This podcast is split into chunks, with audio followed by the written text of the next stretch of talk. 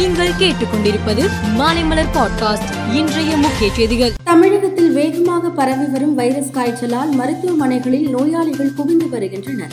இந்த காய்ச்சல் மிக தீவிரமாக இருப்பதால் பொதுமக்கள் எச்சரிக்கையுடன் இருக்க வேண்டும் என இந்திய மருத்துவ ஆராய்ச்சி கவுன்சில் அறிவுறுத்தியுள்ளது.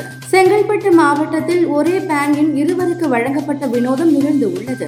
ஒரே பெயர் பிறந்த தேதியால் இந்த குளறுபடி நடந்திருக்கலாம் என தெரிகிறது. மும்முனை பிரச்சாரம் டெல்டா மற்றும் டெல்டா அல்லாத மாவட்டங்களில் வழங்கப்படும் நேரம் குறித்த சுற்றறிக்கையை அரசு வெளியிட்டு உள்ளது அதன்படி டெல்டா மாவட்டங்களில் ஒவ்வொரு துணை மின் நிலையத்திலும் குரூப் ஒன் குரூப் டூ பிரிவுகள் வழங்கப்பட்டு மும்முனை மின்சாரம் வழங்கப்பட உள்ளதாக தெரிவிக்கப்பட்டு உள்ளது. மங்களூர் குக்கர் குண்டுவெடிப்பு கோவை கார் வெடிப்பு சம்பவங்களுக்கு ஐஎஸ் பயங்கரவாத அமைப்பு பொறுப்பேற்று உள்ளது. இது தொடர்பாக அந்த அமைப்பு இஸ்லாமிய தனியார் ஊடகம் மூலமாக அறுபத்தி எட்டு பக்கங்கள் கொண்ட அறிக்கையையும் வெளியிட்டு உள்ளது.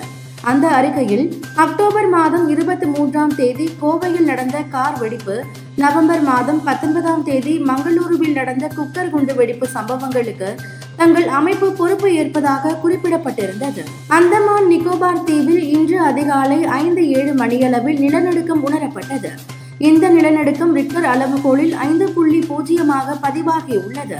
இதனை மத்திய அரசின் புவி அறிவியல் அமைச்சகத்தின் கீழ் உள்ள தேசிய நிலநடுக்கவியல் மையம் அறிவித்து உள்ளது.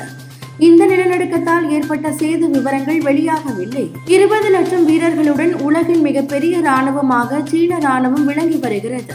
தொடர்ந்து எட்டாவது ஆண்டாக இந்த ஆண்டும் சீனா ராணுவ பட்ஜெட்டை உயர்த்தியுள்ளது.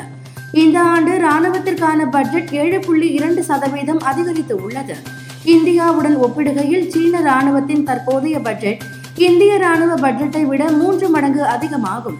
இந்தியாவில் இரண்டாயிரத்தி இருபத்தி மூன்று இருபத்தி நான்காம் ஆண்டுக்கான ராணுவ பட்ஜெட் ஐந்து புள்ளி ஒன்பது நான்கு லட்சம் கோடியாக ஒதுக்கப்பட்டு உள்ளது. அமெரிக்காவின் முன்னாள் அதிபர் டொனால்ட் ட்ரம்ப் ரஷ்யா உக்ரைன் போர் குறித்து வீடியோ மூலம் தனது விமர்சனத்தை முன்வைத்து உள்ளார்.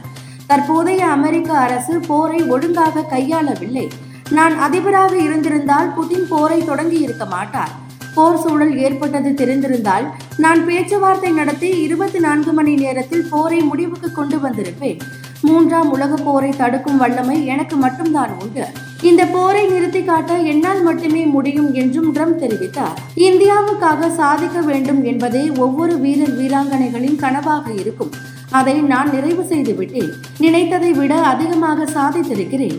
எனது கடைசி போட்டியை உள்ளூர் ரசிகர்கள் முன்னிலையில் விளையாடியது பரவசம் அளிக்கிறது.